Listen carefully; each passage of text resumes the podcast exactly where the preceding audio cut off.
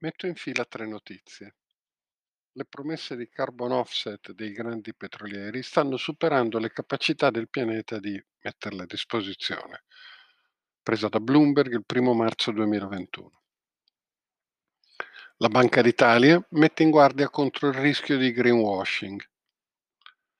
Infine, la Russia vuole vendere come crediti, crediti carbon offset, CCO, le capacità di assorbimento di una foresta siberiana già esistente. Ce lo dice Bloomberg il 23 marzo 2021. Il carbon offset è la scappatoia offerta alle aziende e ai governi per poter dire di rispettare gli impegni di sostenibilità che si prendono nei confronti del pubblico e della finanza, che sempre di più incorpora i criteri di sostenibilità tra i propri criteri di gestione dei portafogli di rischio e di investimento, a titolo di esempio, basta leggere la lettera 2021 inviata da BlackRock ai propri clienti. BlackRock è il più grande fondo di investimenti del mondo. In pratica si, per, si promette non tanto di abbattere le proprie emissioni, ma di compensarle. Il problema però resta, perché la foresta siberiana c'è già e già oggi sta assorbendo CO2 a più non posso e nonostante il suo aiuto il pianeta sta soffocando nelle proprie emissioni.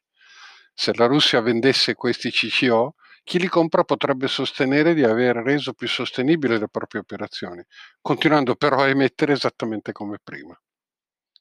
È un problema che stiamo solo nascondendo sotto il tappeto ed è per questo che gli analisti di Banca d'Italia lanciano il grido di allarme, mettendoci in guardia contro promesse che subdolamente rassicurano, fingendo di affrontare problemi che invece restano irrisolti. E al primo posto di questi problemi c'è proprio lo spreco. Tutti sappiamo che l'uso dell'energia comporta emissioni climalteranti. Potremmo dire che questo è un riflesso del secondo principio della termodinamica, che ci dice che l'entropia dell'universo non può che aumentare. In, ter- in, termini un po' meno cosmogonici, sappiamo che l'energia per essere in grado di produrre lavoro deve assumere forme altamente utilizzabili, come ad esempio l'elettricità e in questi processi di trasformazione inevitabilmente il rendimento è sempre inferiore all'unità. Ciò che non viene utilizzato si disperde essenzialmente in calore disordinato.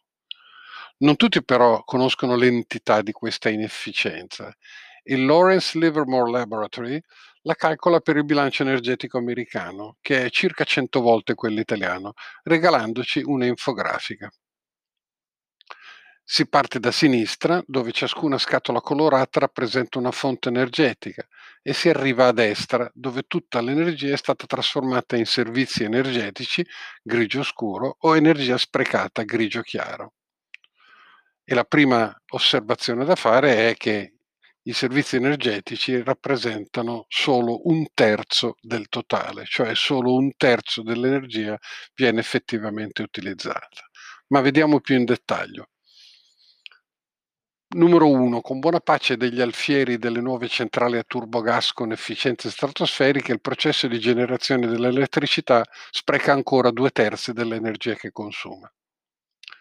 Numero 2. Il riscaldamento residenziale, al contrario, ne usa i due terzi.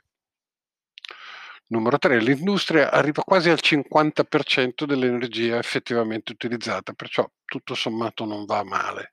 Ma il settore dei trasporti, numero, al numero 4, è il peggiore di tutti, visto che butta via quasi l'80% dell'energia consumata che oggi viene praticamente tutta dalla fonte idrocarburi. L'ultimo punto che vorrei sottolineare è che l'inquinantissimo, ma ahimè economicissimo carbone fornisce ancora un terzo dell'energia elettrica consumata negli Stati Uniti.